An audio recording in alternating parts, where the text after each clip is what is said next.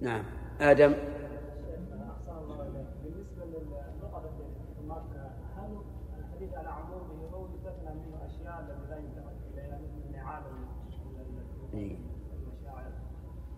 هذه مسألة مهمة. هل مثل يقال في لقطة مكة إن المراد اللقطة اللقطة التي يجب تعريفها في غير مكة وهو الذي تتبعه همة أوساط الناس؟ وأما الشيء الزهيد كالقلم الذي لا يساوي إلا درهما وما, وما أشبه ذلك فلا فلا بأس به. هذا محل تردد. قد يقال إن الحديث عام ساقطتها فهو مفرد مضاف والمفرد المضاف يدل على العموم. وقد يقال إن ساقط إن قوله إلا لمنشد يدل على أن المراد الساقطة التي تنشد عادة فمثل لو لو وجد إنسان في تمرة في السوق وجد تمرة وأخذها وأكلها أيجوز ذلك؟ في مكة ساقطة التمرة على الخلاف. نعم. يقول ما تعرف هذه التمرة طول الحياة؟ ما أظن هذا يكون. فالظاهر والله أعلم أن مراد النبي صلى الله عليه وسلم اللقطة الساقطة التي يجب تعريفها. وأما أما ما يتبعه من وسط الناس فلا بأس. بقي أن يقال يوجد كثيرا يعني هي أحذية ونعال عند أبواب الحرم متروكة أو تحمل وترمى بعيدا هل يجوز للإنسان أن يأخذ منها شيئا؟ نعم. عجيب يعني بعض الأحيان النعال تساوي أربعين ريالا أو خمسين ريالا أو مئة ريال. ما يجوز هذه. فهل يجوز للإنسان أن يأخذها؟ لا لا. هذه قد يقال إنه يجوز لأن ولي الأمر إذا عاقب أحدا بعقوبة مالية جاز للناس أن يشتروا هذا الشيء مثلا عند الآن المرور يأخذون أظن بعض السيارات نعم وكذلك الموانئ إذا تأخر صاحبها صاحب المال أخرجوه وباعوه. هل يجوز للإنسان أن يشتري من ذلك؟ نقول نعم يجوز أن يشتري من ذلك لأن هذا عقوبة فرضها ولي الأمر فزال ملك صاحبها عنه. فللإنسان أن يشتري أن يشتريها. فهل نقول هذه الحذاء التي تساوي مثلا 20 ريال أو أكثر إن من هذا الباب؟ وأنه يجوز للإنسان أن يأخذها؟ أو نقول إنه لا يجوز؟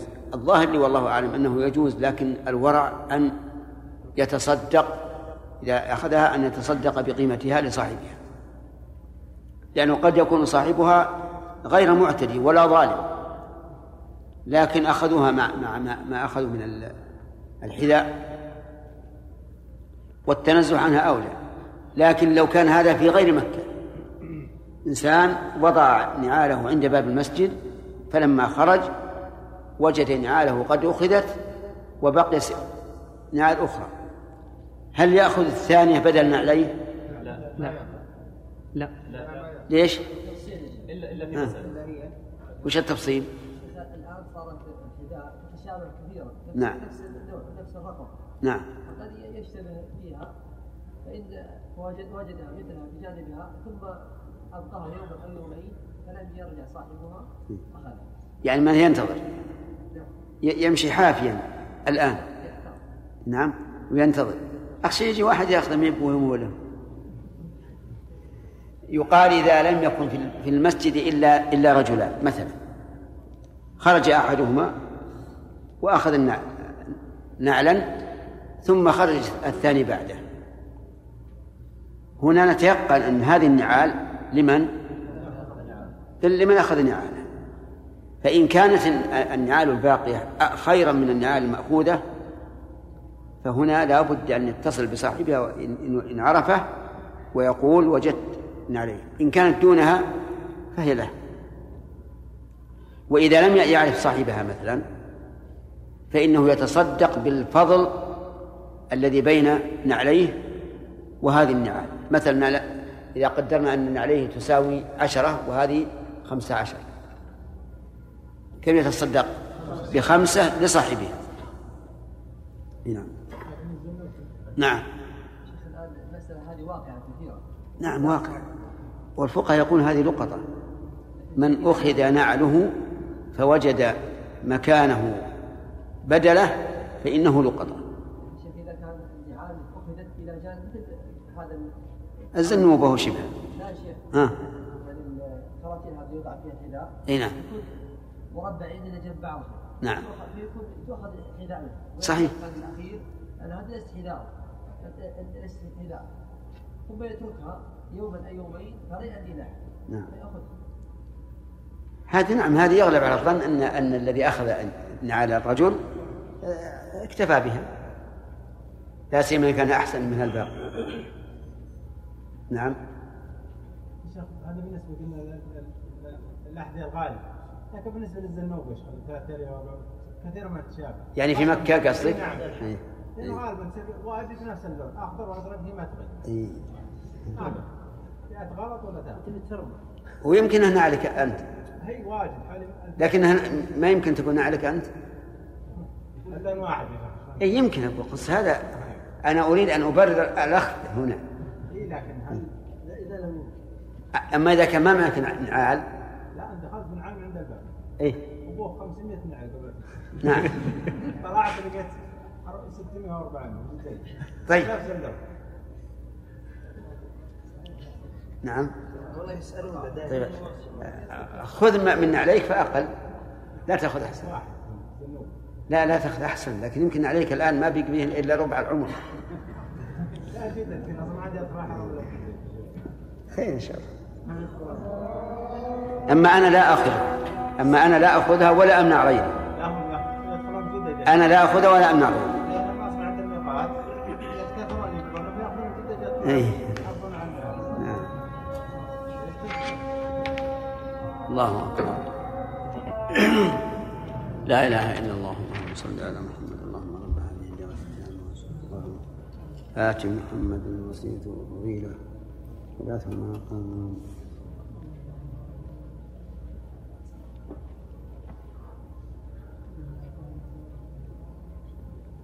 مقام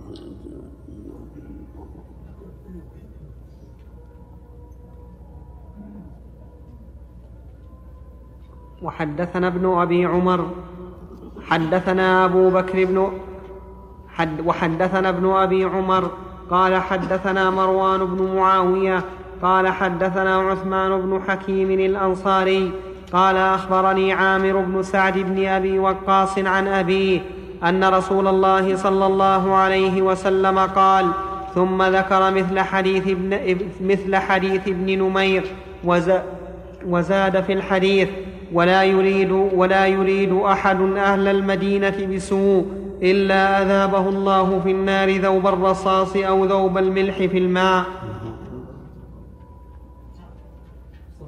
وحدثنا إسحاق بن إبراهيم وعبد بن حمير جميعا عن العقدي قال عبد أخبرنا عبد الملك بن عمرو قال حدثنا عبد الله بن جعفر عن إسماعيل بن محمد عن عامر بن سعد أن سعدا ركب إلى قصره بالعقيق فوجد عبدا يقطع شجرا أو يخبطه فسلبه فلما رجع سعد جاءه أهل العبد فكلموه أن يرد على غلامهم أو عليهم ما أخذ من غلامهم.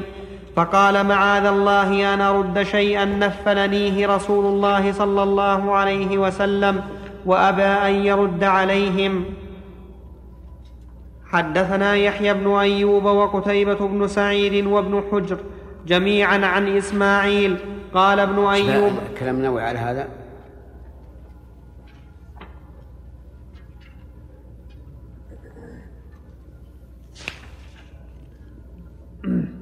قوله إن سعدا ركب إلى قصره بالعقيق فوجد عبدا. الحديث هذا الحديث صريح في الدلالة لمذهب مالك والشافعي وأحمد والجماهير في تحريم صيد المدينة وشجرها كما سبق وخالف فيه أبو حنيفة كما قدمناه عنه. وقد ذكر هنا مسلم في صحيحه تحريمها مرفوعا عن النبي صلى الله عليه وسلم من رواية علي بن أبي طالب وسعد بن أبي وقاص وأنس بن مالك وجابر بن عبد الله وأبي سعيد وأبي هريرة وعبد الله بن زيد ورافع بن خديج وسهل بن حنيف وذكر غيره من رواية غيرهم أيضا فلا يلتفت إلى من خالف هذه الأحاديث الصحيحة المستفيضة وفي هذا الحديث دلالة لقول الشافعي القديم أن من صاد في حرم المدينة أو قطع من شجرها أخذ سلبه وبهذا قال سعد بن أبي وقاص وجماعة من الصحابة. قال القاضي عياض ولم يقل به أحد بعد الصحابة إلا الشافعي في قوله القديم وخالفه أئمة الأمصار. قلت ولا تضر مخالفتهم إذا كانت السنة معه وهذا القول القديم هو المختار لثبوت الحديث فيه وعمل الصحابة على وفقه ولم يثبت له دافع. قال أصحابنا فإذا قلنا بالقديم ففي كيفية الضمان وجهان. أحدهما يضمن الصيد والشجر والكلى كضمان حرم مكة وأصحهما وبه قطع جمهور المفرعين على هذا القديم أنه يسلب الصائد وقاطع الشجر والكلى. وعلى هذا فالمراد بالسلب وجهان أحدهما أنه ثيابه فقط وأصحهما وبه قطع الجمهور أنه كسلب القتيل من الكفار فيدخل فيه فرسه وسلاحه ونفقته وغير ذلك مما يدخل في سلب القتيل. وفي مصرف السلب ثلاثة أوجه, أوجه لأصحابنا أصحهما أنه للسالب وهو الموافق لحديث سعد والثاني أنه لمساكين المدينة والثالث لبيت المال. وإذا, سل وإذا سلب أخذ جميع ما وإذا سلب أخذ جميع ما عليه إلا ساتر العورة. وقيل يؤخذ ساتر العورة أيضا. قال أصحابنا ويسلب بمجرد الاستياد سواء أتلف الصيد أم لا. والله أعلم.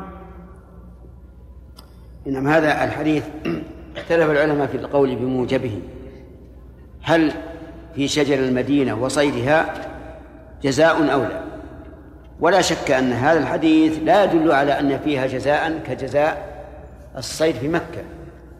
لأن الصيد في مكة كما قال الله عز وجل فجزاء مثل ما قتل من النعم. أما هذا الجزاء فهو سلب القتيل وهو ما معه من الرحل والثياب والنفقة وغير ذلك. والذي يظهر والله أعلم أن هذا الحديث منزل على التعزير يعني أنه يعزر الفاعل بهذا لأن تنزيله على أن يكون جزاء أو فدية متعذر وتقويم ولا بالتقويم ولا بالمثل ولا بغير ذلك لأنه قد يكون على هذا الصائد أو القاطع للشجر قد يكون عليه عند معه رحل جيد. ومعه نفقة كثيرة وقد لا يكون كذلك. فأقرب شيء في هذا أن يقال إن هذا الحديث محمول على التعزير. وأما كون سعد رضي الله عنه ينفرد به فلعل له مقاما في ذلك الوقت يتكلم أو يفعل بفعل السلطة. فيكون كالنائب عن ولي الأمر. نعم. حدثنا يحيى بن أيوب وقتيبة بن سعيد وابن حجر جميعا عن إسماعيل. قال ابن أيوب حدثنا إسماعيل بن جعفر قال أخبرني عمرو بن أبي عمرو مولى المطلب بن عبد الله بن حنطب أنه سمع أنس بن مالك يقول قال رسول الله صلى الله عليه وسلم لأبي طلحة التمس لي غلاما من غلمانكم. التمس لي غلمانا من غلمانكم يخدمني فخرج بي. نعم. نعم. من غلمانكم صح نعم. التمس لي غلاما من غلمانكم يخدمني فخرج بي أبو طلحة يردفني وراءه فكنت أخدم رسول الله صلى الله عليه وسلم كلما نزل وقال في الحديث ثم أقبل حتى إذا بدا له أحد قال هذا جبل يحبنا ونحبه. فلما أشرف على المدينة قال اللهم إني أحرم ما بين جبليها مثل ما حرم به إبراهيم مكة. اللهم بارك لهم في مدهم وصاعهم. وحدثناه سعيد بن منصور وقتيبة بن سعيد قال حدثنا يعقوب وهو ابن عبد الرحمن القاري عن عمرو بن أبي عمرو عن أنس بن مالك عن النبي صلى الله عليه وسلم بمثله غير أنه قال إني أحرم ما بين لابتيها. وحدثناه حامد فأنس بن مالك رضي الله عنه من جملة من يخدم النبي صلى الله عليه وسلم. ولهذا يطلق عليه أنس بن مالك خادم النبي صلى الله عليه وسلم. وفي هذا دليل على أن الجماد له شعور. لقوله يحبنا ونحبه والمحبة فوق الإرادة وأخص منها. وعلى هذا فيكون قول الله تعالى فوجد فيها جدارا يريد أن ينقض فأقامه ليس هذا على سبيل المجاز كما ادعاه من يجوز المجاز في القرآن. بل الجدار له إرادة حقيقية كما قال الله عز وجل وهذه الإرادة أي إرادة أي إرادة الجدار الحقيقية إنما تعلم بمظهر الجدار. فإذا كان مائلا متصدعا فهذا دليل على أنه يريد أن ينقض. وإذا كانت المحبة تأتي من الجماد فالإرادة من باب أولى. وفي كونه يحبنا ونحبه لأنه حصل حوله من استشهاد كثير من الصحابة ومعلوم أن الشهادة من أرقى المقامات. والذين استشهدوا في أحد يبلغون سبعين رجلا. منهم عم النبي صلى الله عليه وسلم حمزة بن عبد المطلب الذي هو أسد الله وأسد رسوله صلى الله عليه وسلم. نعم. وحدثناه حامد بن عمر قال حدثنا عبد الواحد قال حدثنا عاصم قال قلت لأنس بن مالك أحرم رسول الله صلى الله عليه وسلم المدينة. قال نعم ما بين كذا إلى كذا فمن أحدث فيها حدثا قال ثم قال لي هذه شديدة من أحدث فيها حدثا فعليه لعنة الله والملائكة والناس أجمعين. لا يقبل الله منه يوم القيامة صرفا ولا عدلا. قال فقال ابن أنس أو آوى محدثا. حدثني زهير بن حرب قال حدثنا يزيد بن هارون قال أخبرنا عاصم الأحول قال سألت أنسا أحرم رسول الله صلى الله عليه وسلم المدينة. قال نعم هي حرام لا يختلى خلاها فمن فعل ذلك فعليه لعنة الله والملائكة والناس أجمعين. حدثنا قتيبة بن سعيد عن مالك بن أنس فيما قرئ عليه عن إسحاق وفي هذا دليل على أنه ليس فيه جزاء أي حشيشها وخلاها لأن الرسول صلى الله عليه وسلم رتب عليه عقوبة أخروية وهي لعنة الله والملائكة والناس أجمعين.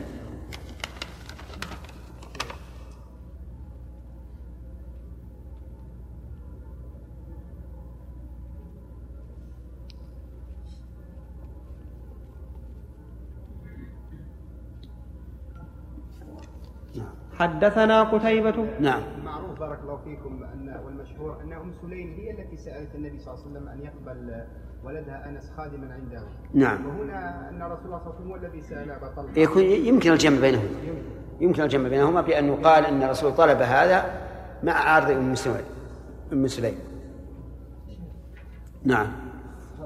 قول الرسول صلى الله عليه وسلم اللهم إني احرم ما بين ما بين جبليها مثل ما حرم به إبراهيم مكه. نعم. هل يقال في هذا مثل ما قال مثل قولنا بأن تحريم إبراهيم كان تحريم أصل من الله وأن إبراهيم إبراهيم هو الذي نقله للناس. نعم. يعني أظهر تحريمه بارك الله فيك. آه، من المعلوم أن مسألة إعادة مكة للجاني إيش؟ من المعلوم أن. أن مسألة إعادة مكة للجاني والعاصي. نعم. مسألة اختلف فيها الفقهاء. نعم. ومنهم من رأى أنها لا تعيد العاصي والجاني ومن قر بخليفة. نعم. ومنهم من رأى هذا من الفقهاء المعتبرين. نعم. فكيف نوجه تكذيبنا لذلك الأمير؟ نعم. نوجهه بأنه لا دليل على على ذلك. إن الله يقول ومن دخله كان كان آمنا. نعم. حدثنا قتيبة بن سعيد عن مالك بن أنس فيما قرئ عليه عن إسحاق بن عبد الله بن أبي طلحة عن أنس بن مالك أن رسول الله صلى الله عليه وسلم قال اللهم بارك لهم في مكيالهم وبارك لهم في صاعهم وبارك لهم في مدهم وحدثني زهير بن حرب وإبراهيم بن محمد السامي. قال حدثنا وهب بن جرير. قال حدثنا أبي قال سمعت يونس يحدث عن الزهري عن أنس بن مالك أنه قال قال رسول الله صلى الله عليه وسلم اللهم اجعل بالمدينة ضعفي ما بمكة من البركة. وحدثنا أبو بكر بن أبي شيبة وزهير بن حرب وأبو كريب جميعا عن أبي معاوية. قال أبو كريب حدثنا أبو معاوية. قال حدثنا الأعمش عن إبراهيم التيمي عن أبيه أنه قال خطبنا علي بن أبي طالب فقال من زعم أن عندنا شيئا نقرأه إلا كتاب الله وهذه الصحيفة. قال وصحيفة معلقة في قراب سيفه فقد كذب. فيها أسنان الإبل وأشياء من الجراحات. وفيها قال النبي صلى الله عليه وسلم المدينة حرام ما بين عير إلى ثور. عندنا حرم. سمع. عندي حرم. أي عندي حرم أنت قلت حرام. لا خطأ. المدينة حرم ما بين عير إلى ثور فمن أحدث فيها حدثا أو آوى محدثا فعليه لعنة الله والملائكة والناس أجمعين. لا يقبل الله منه يوم القيامة صرفا ولا عدلا. وذمة المسلمين صرفا ولا عدلا الفرق بينهما. الصرف أن أن يترك.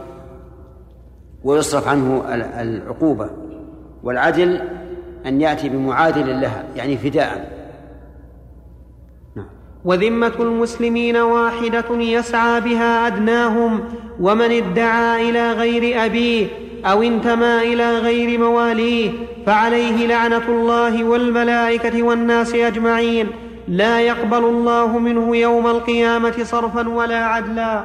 وانتهى حديث أبي بكر وزهير. وظاهر الحديث في من انتمى إلى غير أبيه أنه أنه يلحقه هذا الوعيد وإن انتمى إلى جده. ويشكل على هذا قول النبي صلى الله عليه وسلم أنا ابن عبد المطلب. فإن النبي صلى الله عليه وسلم أبوه اسمه عبد الله. عبد الله وجده عبد المطلب.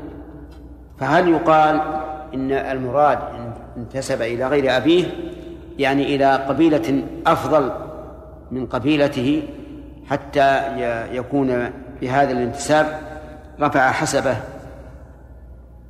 أو يقال إنه إذا كان المنتسب معروف النسب وأنه انتسب إلى جده وأبوه معلوم فإن ذلك لا بأس به إذا كان الجد أشهر من من الأب. وأن مراد النبي صلى الله عليه وسلم بذلك من لم يكن أبوه معروفا. فإن كان أبوه معروفا فلا بأس. ما ذكر شيء نووي عندك؟ قال ومن ادعى إلى غير أبيه أو انتمى إلى غير مواليه فعليه لعنة الله والملائكة والناس أجمعين. هذا صريح في غلظ تحريم انتماء الإنسان إلى غير أبيه. أو انتماء العتيق إلى ولاء غير مواليه لما فيه من كفر النعمة وتضييع حقوق الإرث والولاء والعقل وغير ذلك مع ما فيه من قطيعة الرحم والعقوق. بس فقط. نعم. نعم. ذكر الأب كلام. نعم. قوله من ادعى إلى غير أبيه أو انتمى إلى غير مواليه صريح في غلظ تحريم ذلك لما فيه من كفر النعمة وتضييع حقوق الإرث وغير ذلك مع ما فيه من قطيعة الرحم, الرحم والعقوق. قلت ومن, ومن الانتماء إلى غير الأب انتماء ولد الزنا إلى من يعرف أنه خلق من مائه الفاسد لأنه ليس بأبي شرعي. فإن قلت فقول الغلام في حديث جريج أبي الراعي أبي الراعي فلان. يدله يدل على يدل أنه أب حقيقي. قيل ذلك شرع من قبلنا أو أنه أبو اللغة. والمقصود في الحديث إنما هو بيان من بيان من ماء من هو. ومن ذلك ما يتفق لكثير من المرابطين. ينتمي ويقول أنا ابن فلان وليس بابنه. وإنما يقوله ومن ذلك ومن ذلك؟ ومن ذلك ما يتفق لكثير من المرابطين. المرابطين؟ المرابطين. المراهقين المرابطين. مرابط. إيه. من الرفقة يعني؟ المرابطين. المرابطين. ومن ذلك ما يتفق لكثير من المرابطين. ينتمي ويقول أنا ابن فلان وليس بابنه وإنما يقوله يتوصل به لنيل شيء من الدنيا أو ليكرم.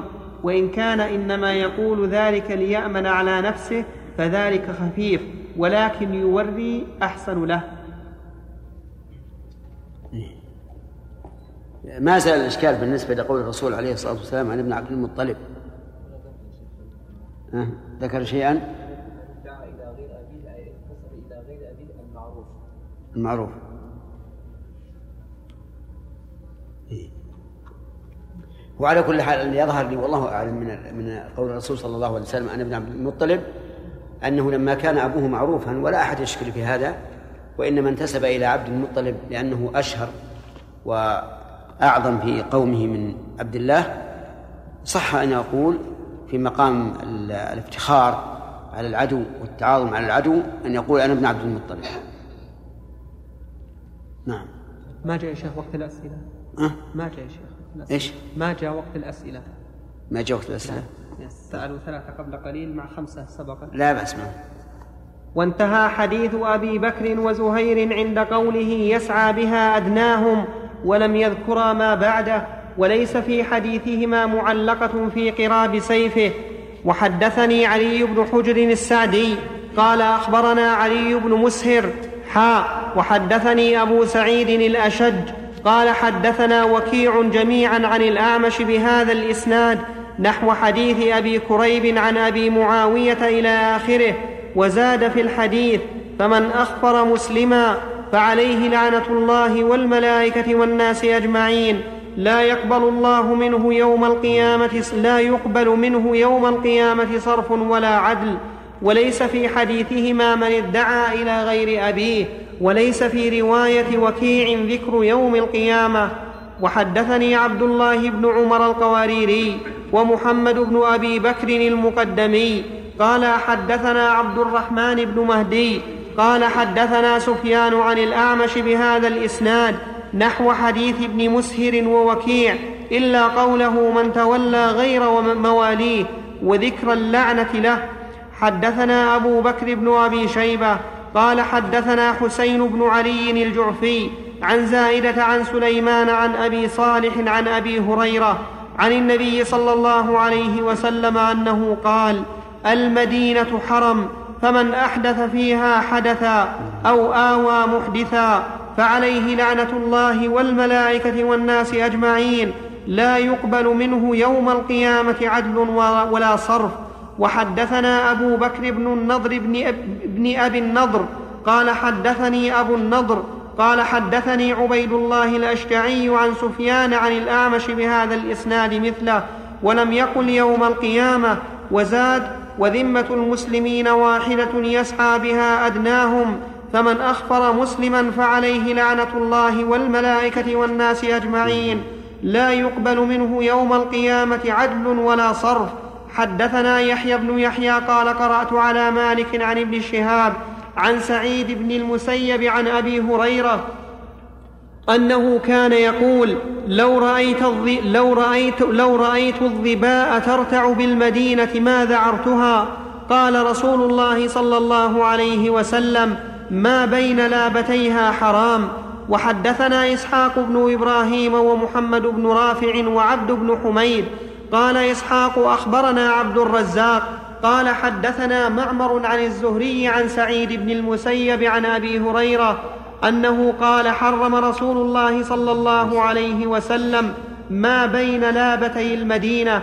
قال أبو هريرة فلو وجدت الظباء ما بين لابتيها ما ذعرتها وجعل اثني عشر ميلا حول المدينة حمى حدثنا قتيبة بن سعيد عن مالك بن أنس فيما قرئ عليه عن سهيل بن أبي صالح عن أبيه عن أبي هريرة أنه قال كان الناس إذا رأوا أول الثمر جاءوا به إلى النبي صلى الله عليه وسلم فإذا أخذه رسول الله صلى الله عليه وسلم قال اللهم بارك لنا في ثمرنا وبارك لنا في مدينتنا وبارك لنا في صاعنا وبارك لنا في مدنا اللهم ان إبراهيم عبدك وخليلك ونبيك وإني عبدك ونبيك وإنه دعاك لمكة وأنا أدعوك للمدينة بمثل ما دعاك لمكة ومثله معه.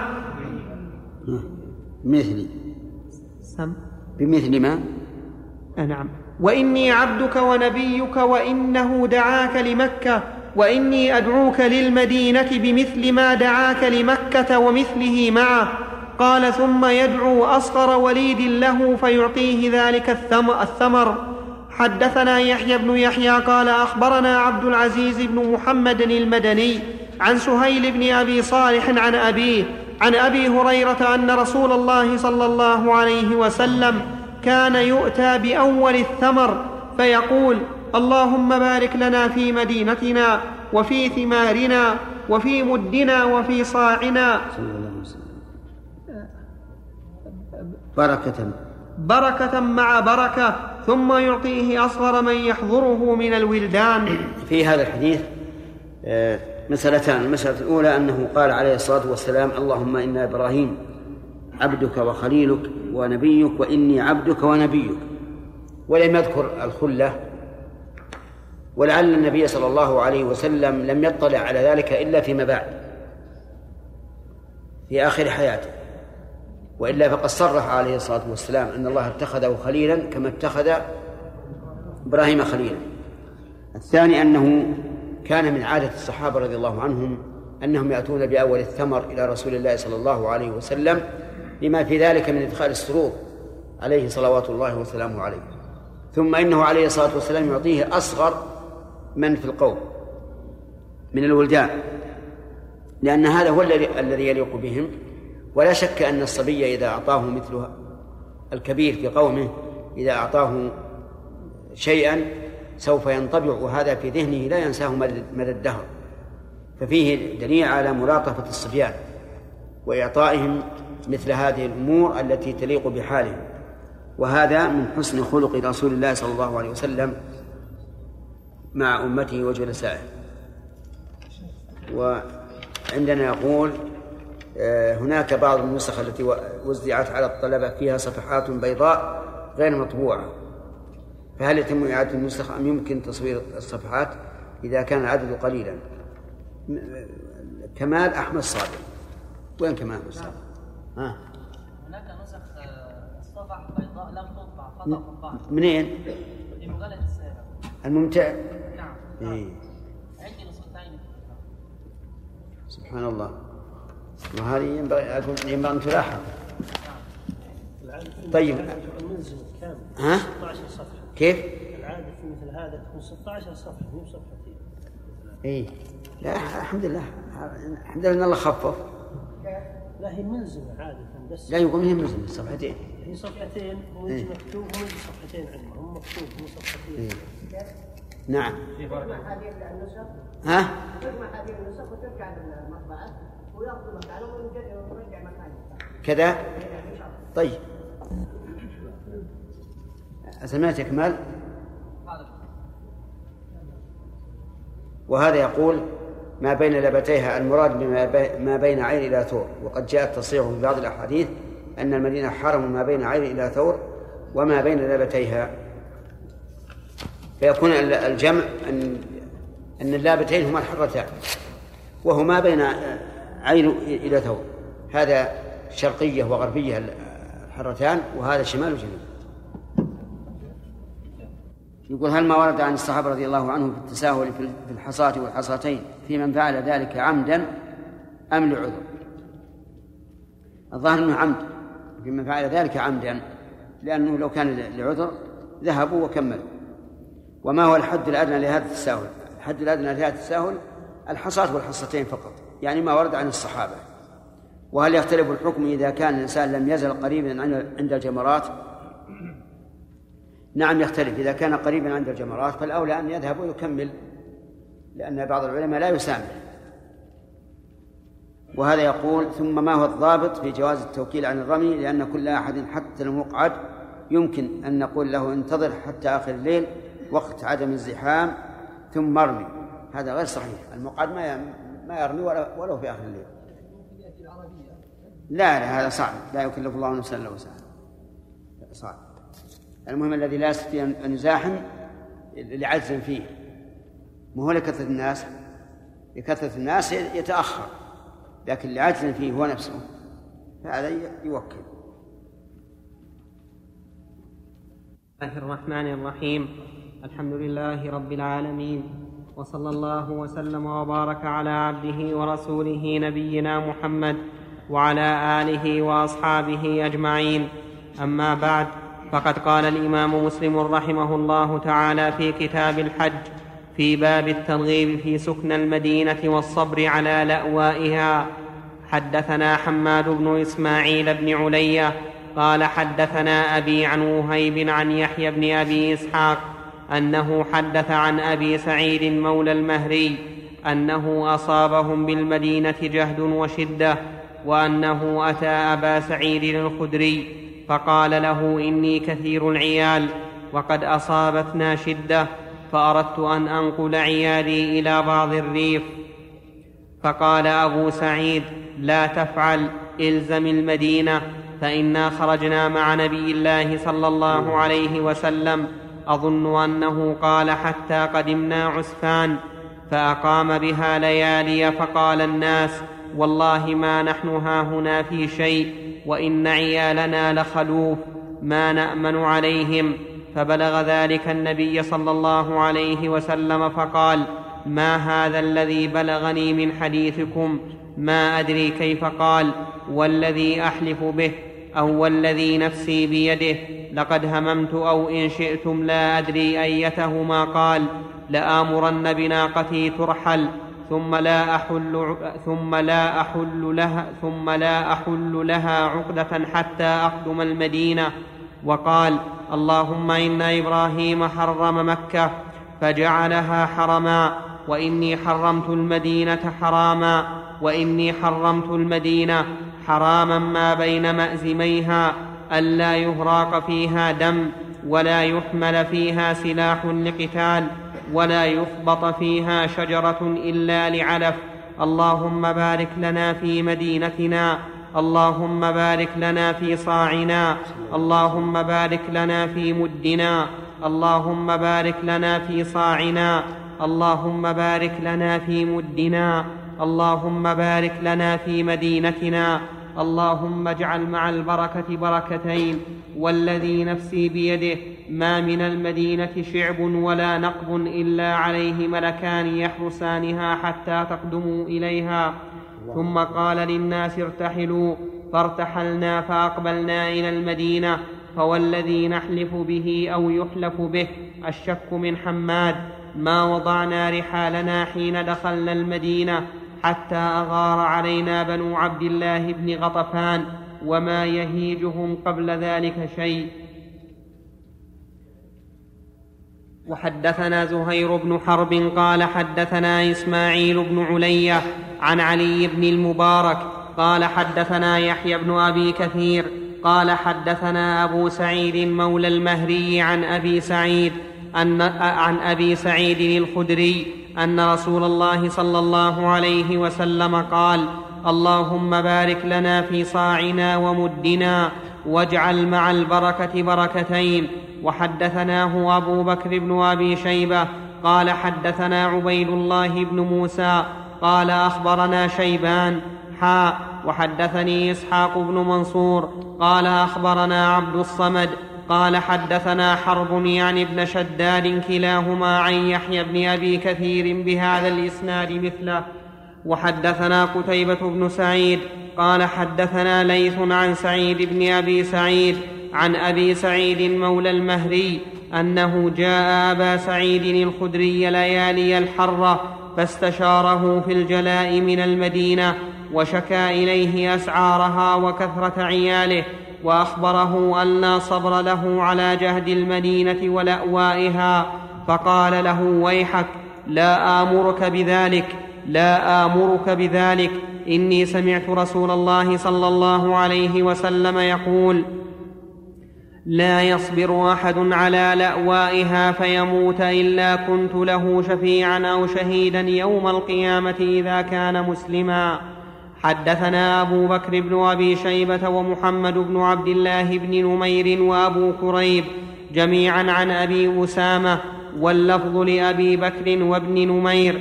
قال حدثنا أبو أسامة عن الوليد بن كثير. قال حدثني سعيد بن عبد الرحمن بن أبي سعيد الخدري أن عبد الرحمن حدثه عن أبيه أبي سعيد أنه سمع رسول الله صلى الله عليه وسلم يقول إني حرمت ما بين لابتي المدينة كما حرم إبراهيم مكة. قال ثم كان أبو سعيد يأخذ وقال أبو بكر يجد أحدنا في يده الطير فيفكه من يده ثم يرسله. وحدثنا أبو بكر بن أبي شيبة. قال حدثنا علي بن مسهر عن الشيباني عن يسير بن عمرو عن سهل بن حنيف قال أهوى رسول الله صلى الله عليه وسلم بيده إلى المدينة فقال إنها حرم آمن. وحدثنا أبو بكر بن أبي شيبة قال حدثنا قال حدثنا عبدة عن هشام عن أبيه عن عائشة أنها قالت قدمنا المدينة وهي وبيئة فاشتكى أبو بكر واشتكى بلال فلما رأى رسول الله صلى الله عليه وسلم شكوى أصحابه قال اللهم حبب إلينا المدينة كما حببت مكة أو أشد وصححها وبارك لنا في صاعها ومدها وحول حماها إلى الجحفة. وحدثنا أبو كريب قال حدثنا أبو أسامة وابن نمير عن هشام بن عروة بهذا الإسناد نحوه. حدثني زهير بن حرب قال هذه الأحاديث فيها كما رأيتم؟ حب النبي صلى الله عليه وسلم للمدينة ودعاؤه لها وأمره أصحابه أن يصبروا على ما فيها من الجهد واللأوى وفيها أنه يجوز أن يخبط الشجر لرعي الإبل أو الغنم وبهذا علم أنها أخف من من الحرم المكي لأن الحرم المكي لا يجوز هذا. لم يجوز في الحرم المكي إلا شيء واحد وهو الإذخر وما عداه فإنه لا يجوز قطعه ولا حشه لكن المدينة خفف فيها لأنها ليست كمكة في العظمة عند الله ولم يوجب الله تعالى على أحد من عباده أن يقصدها. بخلاف مكة فإن قصدها أحد أركان الإسلام حج البيت. وفيها أيضا جواز دعاء جواز الدعاء على بلاد الكفر بالأوبئة لأن النبي صلى الله عليه وسلم دعا الله تعالى أن ينقل حم الجحفة من حم المدينة إلى الجحفة لأنها كان في ذلك الوقت مقرا للكفار اليهود أو غير اليهود. وفي أيضا أن أبا سعيد الخدري رضي الله عنه يرى أن الصيد في المدينة يجب إطلاقه ولكن هذا خلاف ما جاء عن النبي صلى الله عليه وسلم فإنه كان يمر بأبي عمير طفل صغير عند أنس بن مالك ويقول يا أبا عمير ما فعل النغير ويمكن أن يجاب عن هذا بأن هذا النغير قد دخلوا به من خارج الحرم. دخلوا من خارج الحرم ويكون فعل أبي سعيد في من صاده في نفس الحرم. وفيه دعاء الرسول عليه الصلاة والسلام لها أي للمدينة بالبركة وأن يجعل مع البركة بركتين وهي وهذا شيء مشاهد حتى الآن. الذين يسكنون المدينة يقولون إن إن نحس بأن في طعامنا وشرابنا بركة لا ندركها في البلاد الأخرى. وفيه أيضا الآية العظيمة أن المدينة محروسة حتى يرجع إليها أهلها. فهل المراد أنها محروسة في تلك الغزوة فقط أو مطلقا؟ الله أعلم. لكن هي محروسة من الدجال. لا يمكن أن يدخلها الدجال في, في آخر الزمان. نعم.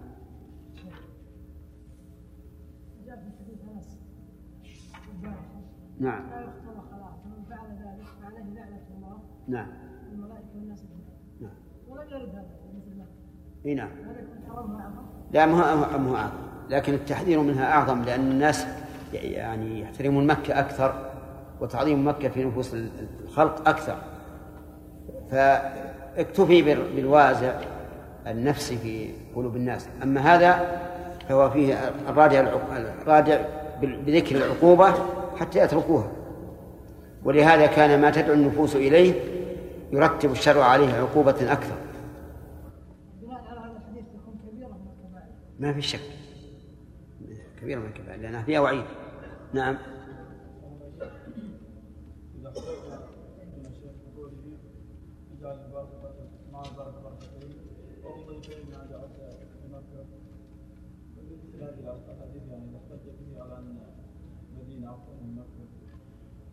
ما يستقيم الاحتجاج؟ الاحتجاج ما يستقيم. لو لم يكن من تعظيم مكة إلا أن قصدها ركن من أركان الإسلام. لكان كافيا عن كل شيء. ولا يلزم إذا إذا فضلت المدينة في شيء من الأشياء أن يكون لها الفضل المطلق. وهذه قاعدة مفيدة ينبغي أن يعرفها الإنسان أن أن بعض الأشياء يخص بفضيلة لكن لا يقتضي هذا التفضيل المطلق. نعم ورد في الحديث الماضي أن النبي صلى الله عليه وسلم قال لا يريد أهل أهل المدينة بشر إلا أذابه الله في النار كما يذيب الرصاص نعم. بعض الناس في هذه الأيام يقول المدينة أول كان فيها نور وكانت مباركة وأهلها كانوا ذوي مساعدات ومعون أما الآن فنزعت عنهم البركة ويقدح في المدينة بما يراه هو أنه مقدح فما رأيك؟ رأينا أن ال- الذي يقدح في أهل المدينة أخطأ لأن الحديث عام أنه ما أراد أحد أهلها بسوء إلا أذابه الله كما يذوب الرصاص أو كما يذوب الملح في الماء. لكن لا يمنع أن يكون في المدينة مثل أناس يستحقون أن أن يذموا. أما أن تذم المدينة عموما فهذا خطأ. هذا خطأ عظيم. إي نعم. من من اراد أهل بسوء يدخل في هذا الحديث. نعم. آدم حرمة المدينة مع أن النبي النبي صلى الله عليه وسلم حرمها لكن لم ينص على الصيد لكن نص على ال- الشوك نعم هل يؤخذ هذا آه، من هذا أن الصيد أصله حرام ولكن إذا قتله أحد يحل يحل له أكله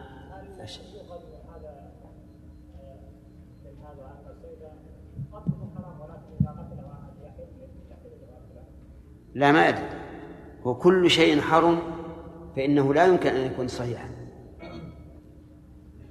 كل شيء حرم. بحق الله لا يمكن أن يكون صحيحا. ولهذا لو قتل الإنسان الصيد في مكة أو في المدينة صار حراما. وأما إذا حرم لحق المخلوق فإنه لا لا يكون حراما. كالمغصوب مثلا. لو غصب الإنسان شاة وذبحها فهي حلال. لأن هذا ليس لحرمتها ولكن لحرمة مالكها في مسألة الغصب. نعم.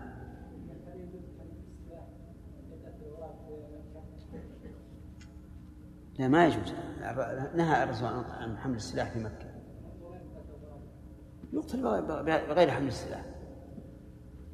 والمراد بحمل السلاح أن الإنسان يكون معه دائما سلاح. أما أن يأخذ سلاحا ليقتل ذئبا أو يقتل آه، أو أو يقتل غرابا هذا لا بأس. لأن هذا شيء طارئ ولا ولا يبقى.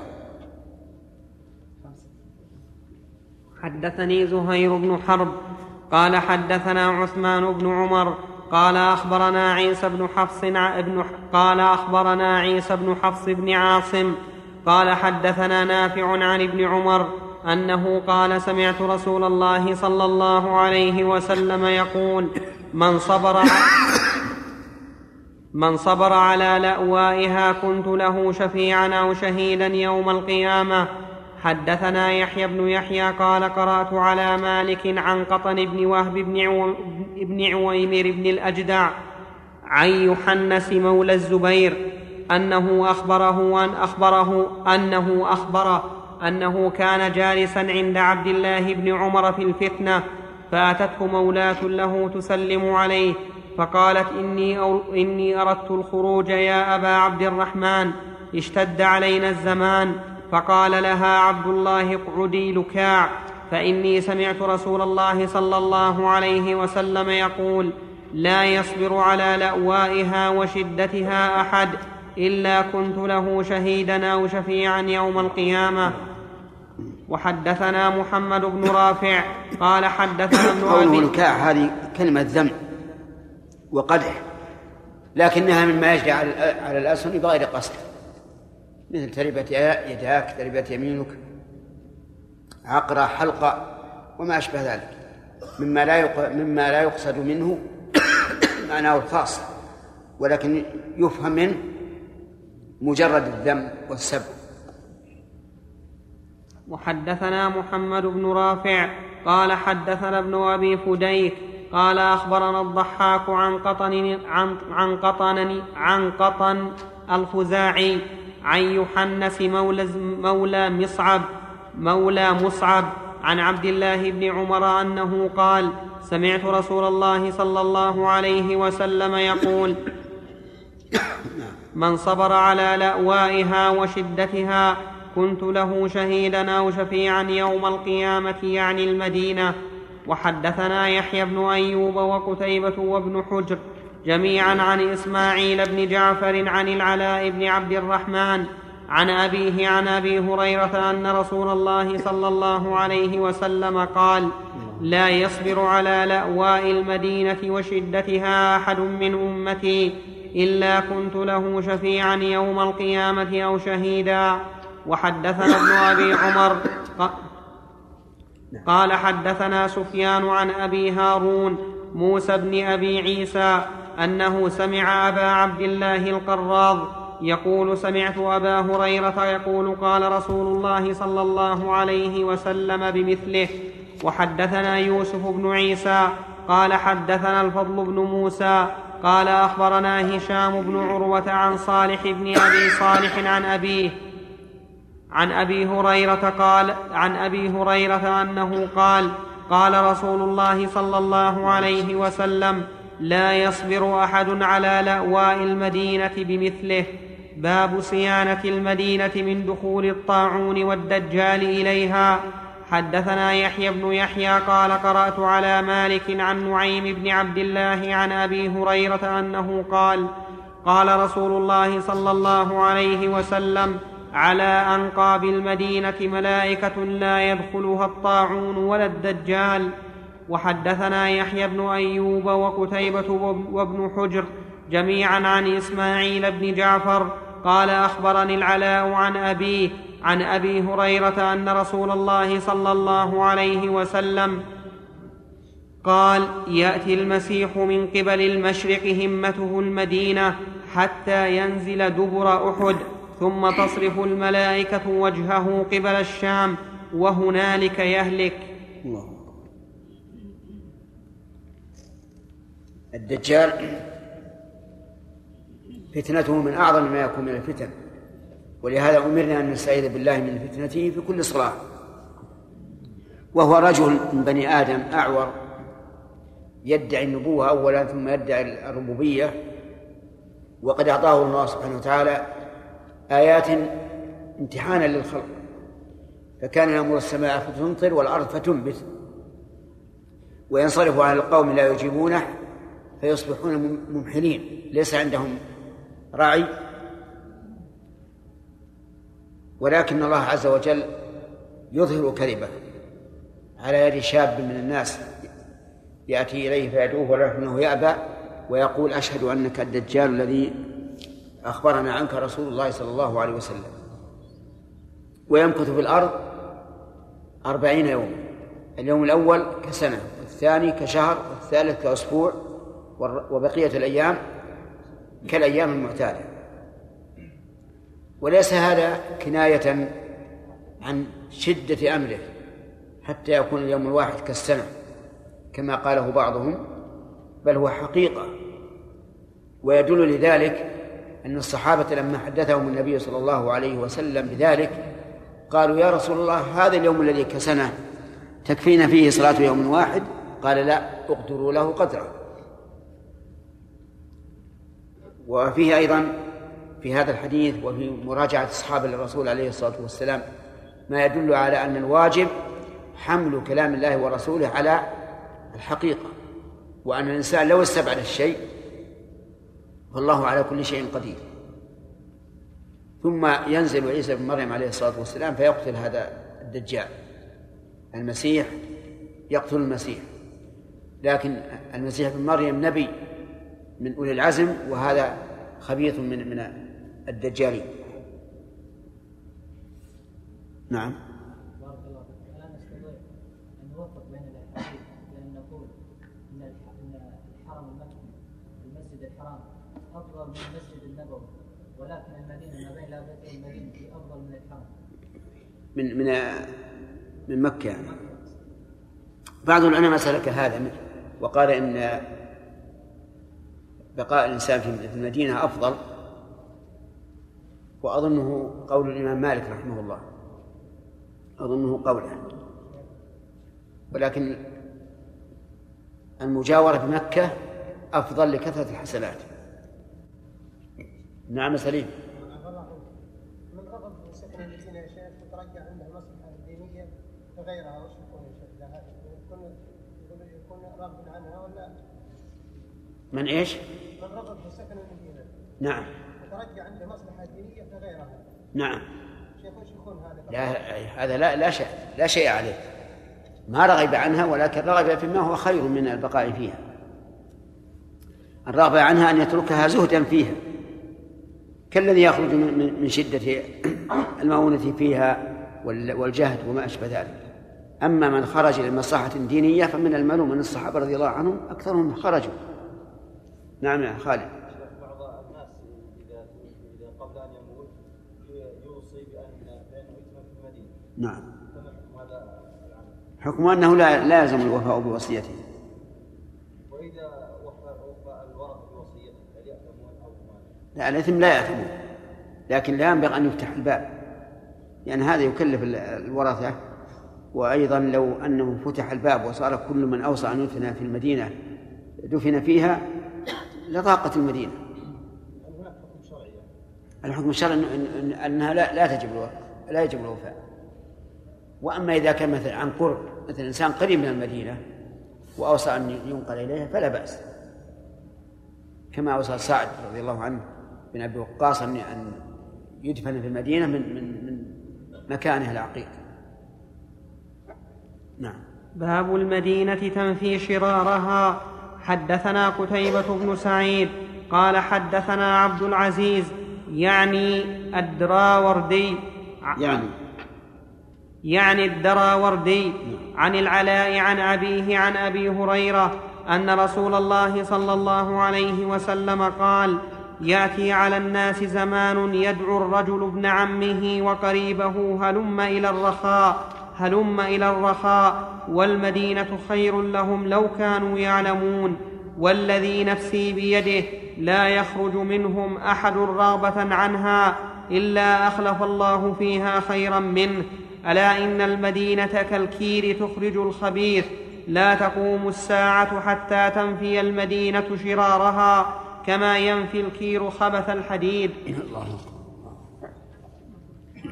وحدثنا قتيبة بن سعيد عن مالك بن أنس فيما قرئ عليه عن يحيى بن سعيد أنه قال سمعت أبا الحباب سعيد بن يسار يقول سمعت, أما أب سمعت أبا هريرة يقول قال رسول الله صلى الله عليه وسلم أمرت بقرية تأكل القرى يقولون يثرب وهي المدينة تنفي الناس تنفي الناس كما ينفي الكير خبث الحديد.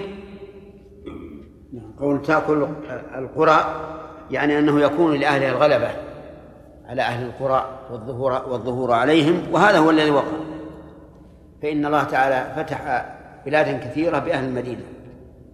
وقوله تنفي الناس المراد بهم أهل الشر والذين لا خير فيهم فهو من باب العام الذي أريد به الخاص كما في قوله تعالى الذين قال لهم الناس إن الناس قد جمعوا لكم فاخشوهم.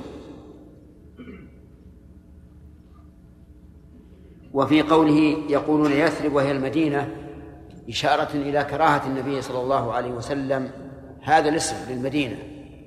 لأنها من التثريب وهو اللوم. وأما قوله تعالى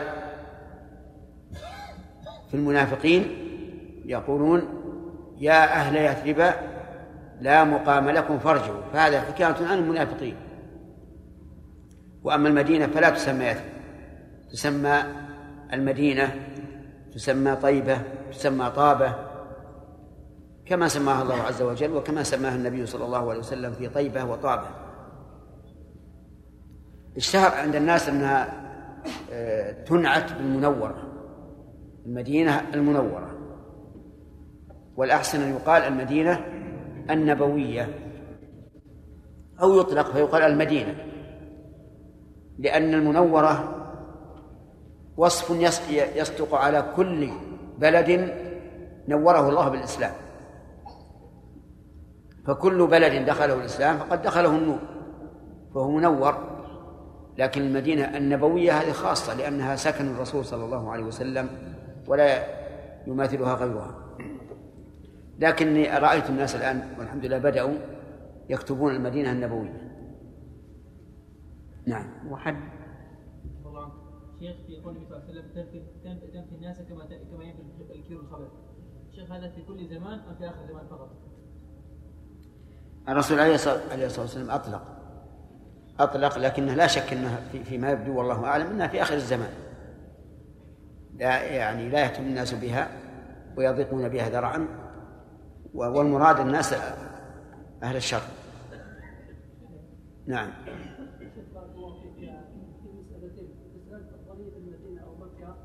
فيما بينهما نقول أن جمع بين النصوص صحيح أن مكة لها قضيه من ناحية إنها مقصودة أو من ناحية إنها آه مكان لركن اركان الاسلام في هذا الباب. ولكن الاحاديث جاءت عامه في تفضيل المدينة فنقول إن المدينة أفضل من هذا الباب. وأما بالنسبة للحرمية فلا شك إن مكة آه، حرمتها أكبر من المدينة. فنفرق بين الحرمة والأفضلية. قال سبقك بها من قال من قال بها. أحد الطلبة وبالنسبة للساكن يا شيخ نقول لا شك أن المجاورة في مكة فيها من الحسنات الكثير. ولكن النبي صلى الله عليه وسلم يعلم هذا رغم ذلك قال أنه من يعني يعني تكلم يحتمل أن الرسول قال هذه الأحاديث أيضا قبل أن يفتح مكة. وأيضا في المهاجرين ما يمكن يسكنون مكة بعد أن هاجروا منها. ثم إن الصحيح ما ذكره شيخ الإسلام رحمه الله لما تكلم عن المجاورة بمكة أفضل أو بالمدينة أفضل قال الصحيح أن الأفضل أن يجاور في بلد يزداد يزداد فيه إيمانه وتقواه. وعلى هذا ينزل فإن الصحابة رضي الله عنهم. حتى حيث انتشروا في البلاد يدعون الناس إلى دين الله. نعم.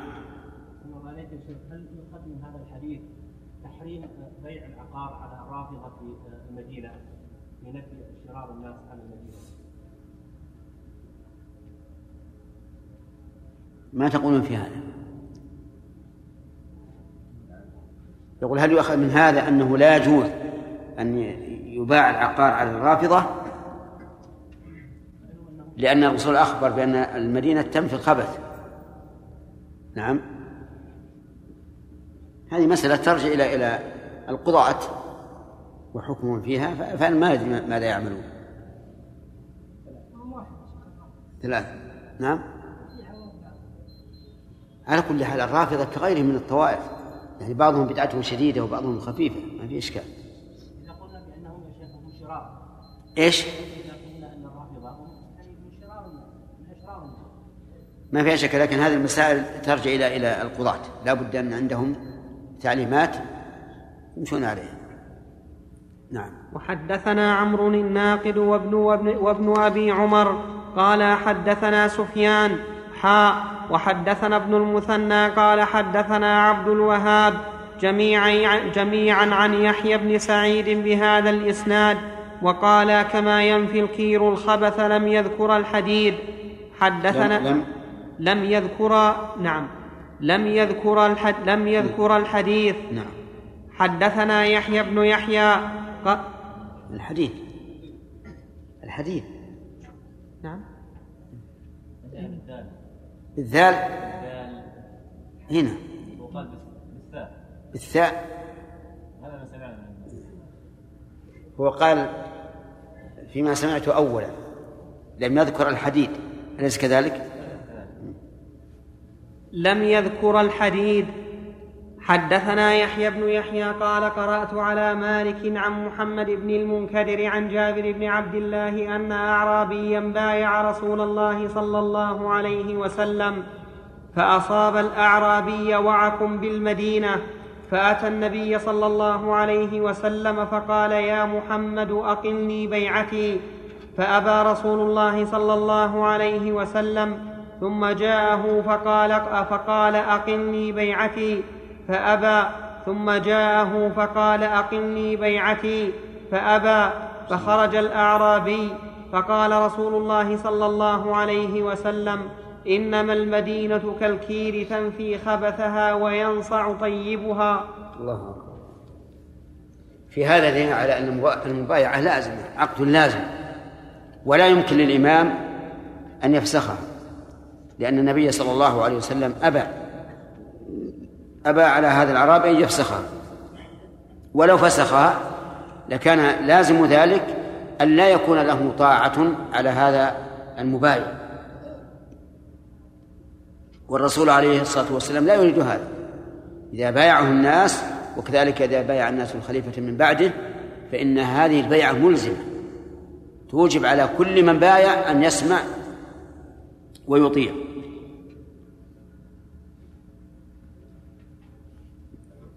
نعم. وحدثنا عبيد الله بن معاذ وهو العنبري.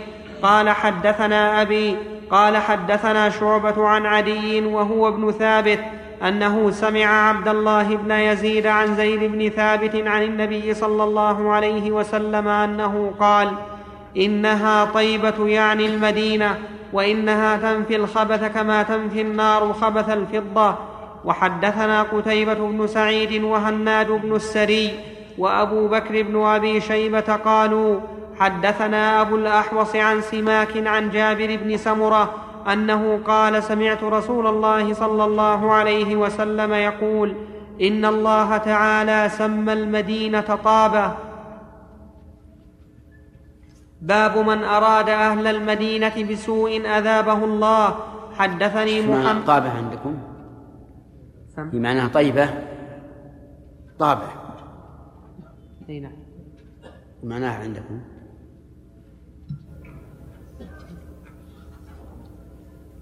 آه، قوله صلى الله عليه وسلم إن الله سمى المدينة طابا. هذا فيه استحباب تسميتها طابة وليس فيه أنها لا تسمى بغيره.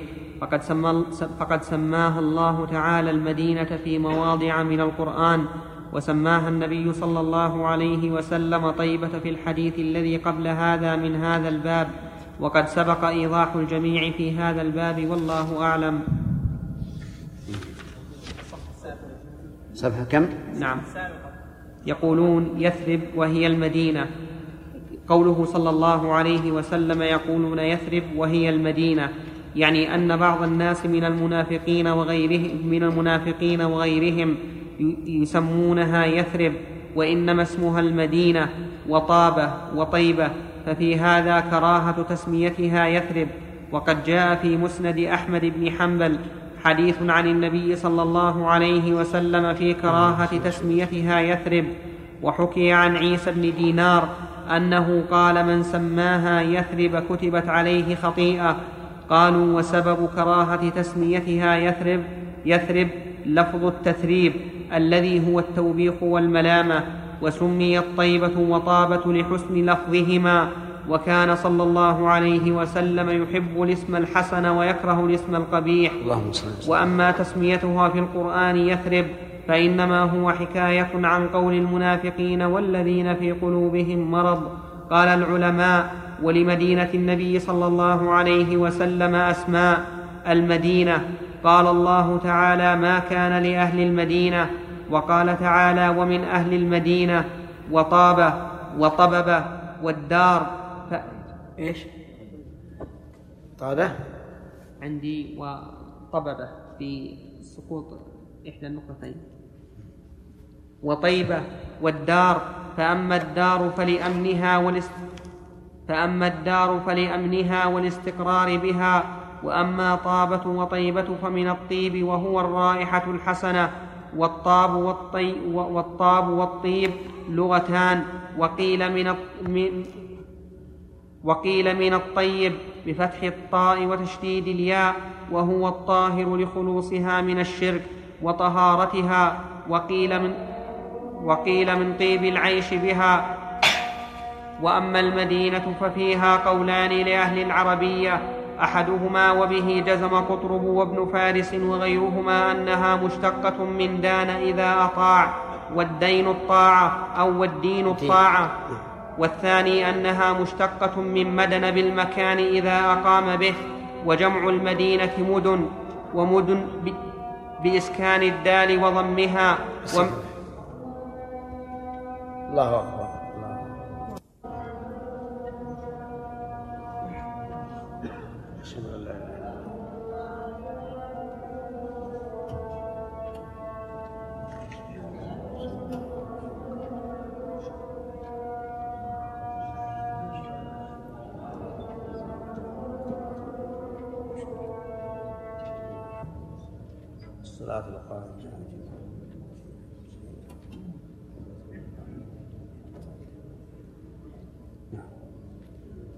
باب من أراد آه.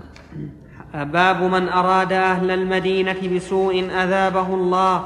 حدثني محمد بن حاتم وإبراهيم بن دينار.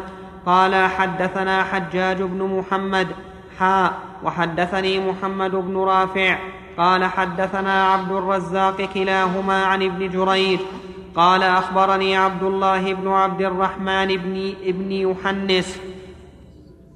عن أبي عبد الله القراض أنه قال أشهد على أبي هريرة أنه قال قال أبو القاسم صلى الله عليه وسلم من أراد أهل هذه البلدة بسوء يعني المدينة أذابه الله كما يذوب الملح في الماء.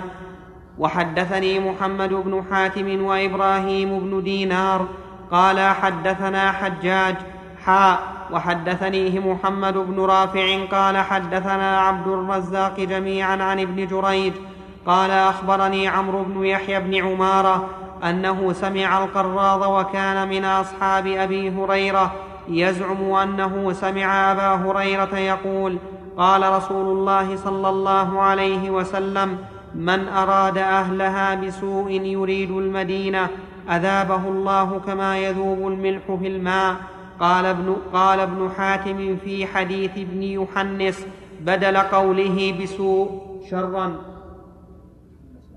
نعم.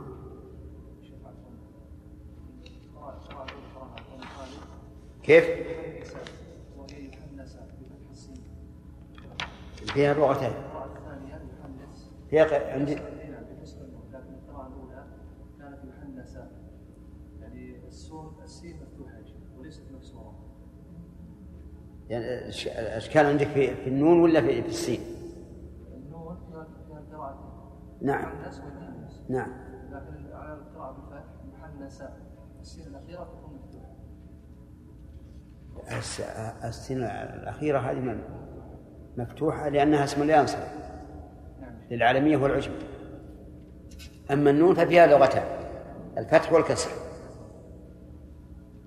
حدثنا ابن أبي عمر قال حدثنا سفيان عن أبي هارون موسى بن أبي عيسى حاء وحدثنا ابن أبي عمر قال حدثنا قال حدثنا الدراوردي عن محمد بن عمرو جميعا سمعا أبا عبد الله جميعا أنهما سمعا أبا عبد الله القراض أنه سمع أبا هريرة عن النبي صلى الله عليه وسلم بمثله. حدثنا قتيبة بن سعيد قال حدثنا حاتم يعني ابن إسماعيل عن عمر بن نب عن عمر بن نب عن عمر بن نب عن عمر سم. نبيه. عن عمر بن نبيه. نبيه؟ عن عمر بن نبيه. عن عمر بن نبيه قال أخبرني دينار القراض أنه قال سمعت سعد بن أبي وقاص يقول قال رسول الله صلى الله عليه وسلم من أراد أهل المدينة بسوء أذابه الله كما يذوب الملح في الماء وحدثني قتيبة بن سعيد قال حدثنا إسماعيل يعني ابن جعفر عن عمر بن نب... عن عمر بن. عن عمر بن عن عمر بن نبيه الك... نبيه عن عمر بن نبيه الكعبي عن أبي عبد الله القراض أنه سمع سعد بن مالك يقول قال رسول الله صلى الله عليه وسلم بمثله غير أنه قال بدهم أو أو بسوء.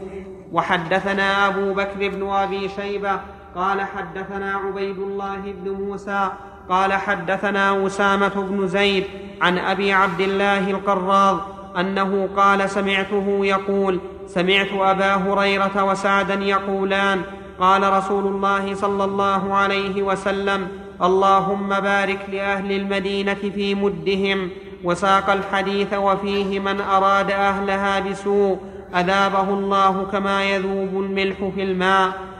باب الترغيب في المدينة عند فتح الأمصار. حدثنا أبو بكر بن أبي شيبة قال حدثنا وكيع عن هشام بن عروة عن أبيه عن عبد الله بن الزبير عن سفيان بن أبي زهير أنه قال قال رسول الله صلى الله عليه وسلم تفتح الشام فيخرج من المدينة قوم بأهليهم يبس يب وش رأيكم يا شيخ؟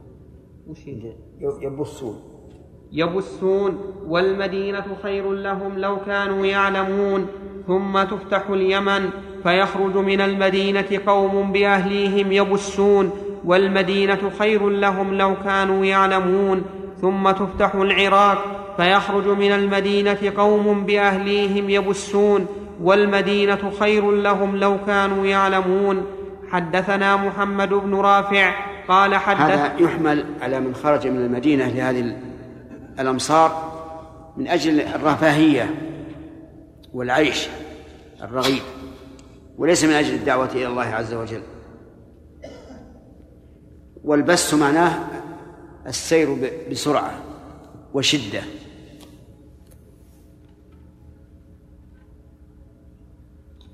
حدثنا محمد بن رافع قال حدثنا عبد الرزاق قال أخبرنا ابن جريج قال أخبرني هشام بن عروة عن أبيه عن عبد الله بن الزبير عن سفيان بن أبي زهير أنه قال سمعت رسول الله صلى الله عليه وسلم يقول يفتح اليمن فيأتي قوم يبسون فيتحملون بأهليهم ومن أطاعهم والمدينة خير لهم لو كانوا يعلمون ثم يفتح الشام فيأتي قوم يبسون فيتحملون بأهليهم ومن أطاعهم والمدينة خير لهم لو كانوا يعلمون ثم يفتح العراق فيأتي قوم يبسون فيتحملون بأهليهم ومن أطاعهم والمدينة خير لهم لو كانوا يعلمون. نعم. فيتحملون بأهليهم. ها؟ ما معنى فيتحملون بأهليهم ومن أطاعهم؟ يعني معناها يتحملون بهم يحملونهم إلى إلى هذه البلاد ومن أطاعهم من الناس وشاورهم وأشاروا عليه. نعم. استمر. باب في, المدي... باب في المدينة حين يتركها أهلها. حدثني, حدثني زهير بن حرب قال حدثنا أبو صفوان عن يونس بن يزيد حاء وحدثني حرملة بن يحيى واللفظ له. قال أخبرنا ابن وهب قال أخبرني يونس عن ابن شهاب عن سعيد بن المسيب أنه سمع أبا هريرة يقول قال رسول الله صلى الله عليه وسلم للمدينة ليتركنها أهلها على خير ما كانت مذللة للعوافي يعني السباع والطير. قال مسلم أبو صفوان هذا هو عبد الله بن عبد الملك يتيم بن جريج عشر سنين. كان في حج يتيم ابن يتيم ابن جريج عشر سنين كان في حجره أو كان في حجره.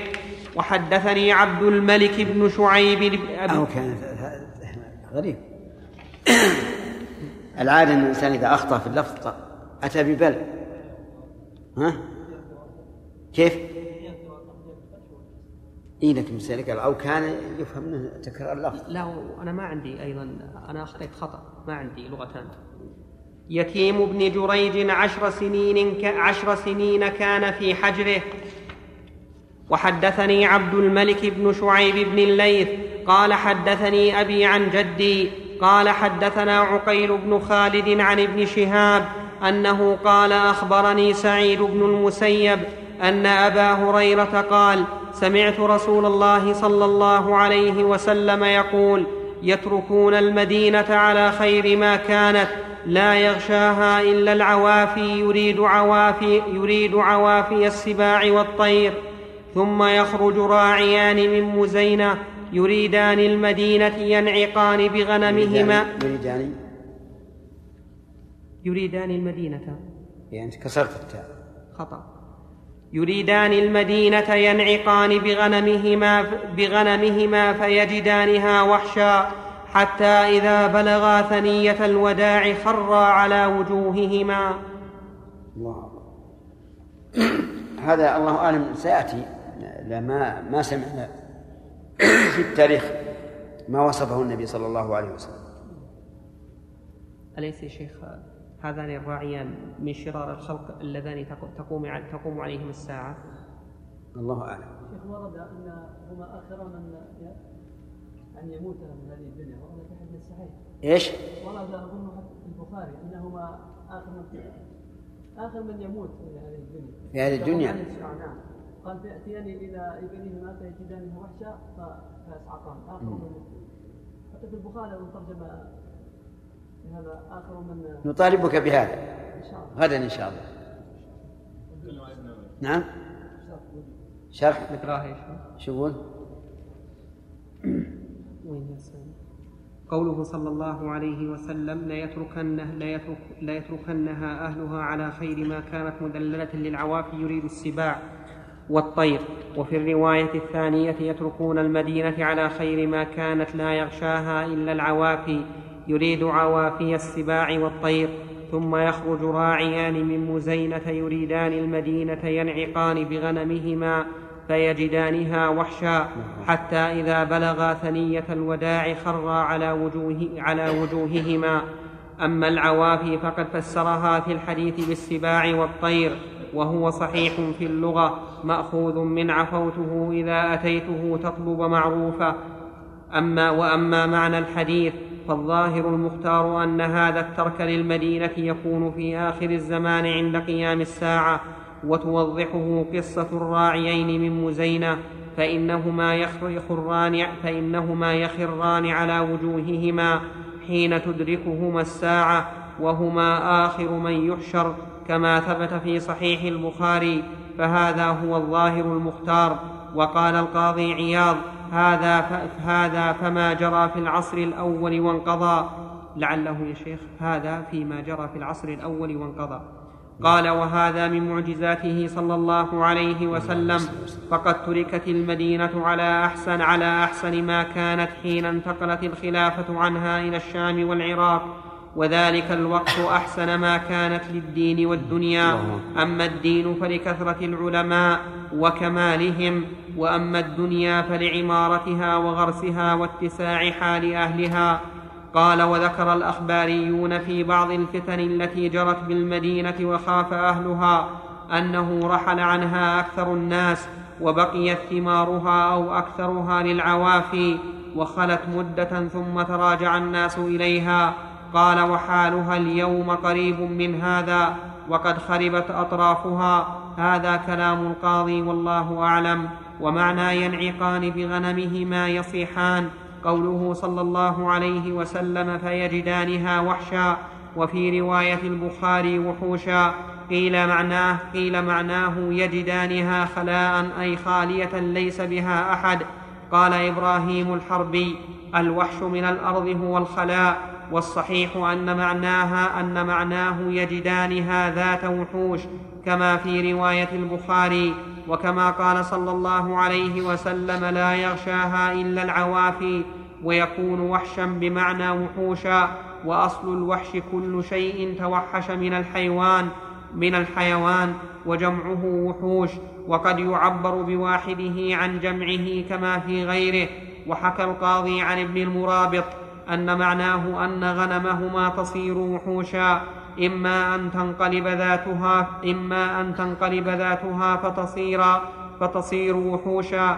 وإما أن تتوحش وتنفر من من أصواتها. وأنكر القاضي هذا واختار أن الضمير في يجدان يجدانها عائل إلى المدينة.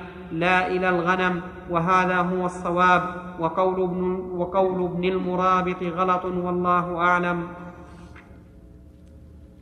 بل هو الظاهر وحوشا أو وحشا يعني ما في أحد. إلا الوحوش كما يدل عليه الحديث. لكن الظاهر أن خروج الراعيان من مزينة و وغطفان ستكون من مزينة ما في غطفان يا شيخ ما في. هذا في آخر الزمان. نعم.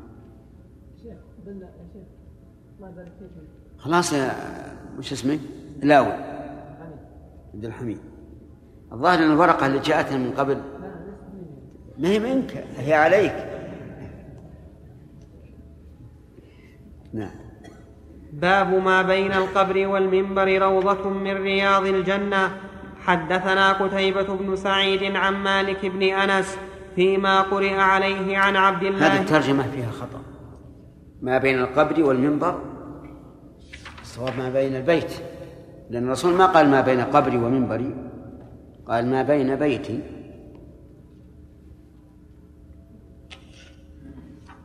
حدثنا قتيبة بن سعيد عن مالك بن أنس فيما قرئ عليه عن عبد الله بن أبي بكر عن عباد بن تميم عن عبد الله بن زيد المازني أن رسول الله صلى الله عليه وسلم قال ما بين بيتي ومنبري روضة من رياض الجنة. وحدثنا يحيى بن يحيى قال أخبرنا عبد العزيز بن محمد المدني عن يزيد بن الهاد عن أبي بكر عن عباد بن تميم عن عبد الله بن زيد الأنصاري أنه سمع رسول الله صلى الله عليه وسلم يقول ما بين منبري وبيتي روضة من رياض الجنة. حدثنا زهير بن حرب ومحمد بن المثنى. قال حدثنا يحيى بن سعيد عن عبيد الله. حاء وحدثني ابن نمير وحدثنا ابن نمير. قال حدثنا أبي قال حدثنا عبيد الله عن خبيب بن عبد الرحمن عن حفص بن عاصم عن أبي هريرة أن رسول الله صلى الله عليه وسلم قال ما بين بيتي ومنبري روضة من رياض الجنة ومنبري على حوضي. قوله عليه الصلاة والسلام روضة من رياض الجنة يعني أنه مكان للأعمال الصالحة. ترجى فيه الإجابة والقبول. كما في الحديث أن إبراهيم عليه الصلاة والسلام قال للنبي صلى الله عليه وسلم أقرئ أمتك مني السلام وأخبرهم أن الجنة رياض وأن غراسها سبحان الله والحمد لله ولا إله إلا الله والله أكبر. فينبغي للإنسان أن يكثر العمل الصالح في ذلك المكان. وقوله منبري على حوضي قال بعض أهل العلم إنه الآن على حوضي ولكن هذا وإن كان فوق عقولنا يجب علينا أن نصدق به. وقيل منبر على حوضي عن يوم القيامة أنه يوضع منبره عليه الصلاة والسلام هناك من أجل أن ننظر إلى إلى الشاربين من هذا الحوض. جعلنا الله وإياكم من شاربين. نعم تسمية المدينة بالمدينة المنورة لا نقول لا نقول أن هذا الاسم قد أصبح علما بالغلبة فلا ينكر به ما دام ليس محذورا شرعيا للمشاهد في كل أصقاع العالم لا ينكر فيه لأنه محدث. يعني الإنكار فيه أنه محدث. ما كان الصحابة رضي الله عنهم ولا التابعون يسمونها بهذا الاسم مع أنهم لا شك يعظمونها أكثر مما نعظمه نحن ويرون فيها النور أكثر. فإذا أردنا أن أن نضيف إلى الاسم اسم المدينة شيئا فلنضيف ما كان حقيقة مختصا بها وهو النبوية. نعم. لا هم يتعبدون يرون يرون أنها أن ذلك تعظيم لها. نعم. لو في مكة. به لكان أفضل. ليس عليه شيء. لا ليس عليه شيء. نعم. لو كل انسان بالعمل في المدينة لو كل انسان بالعمل في المدينة نعم. اهله؟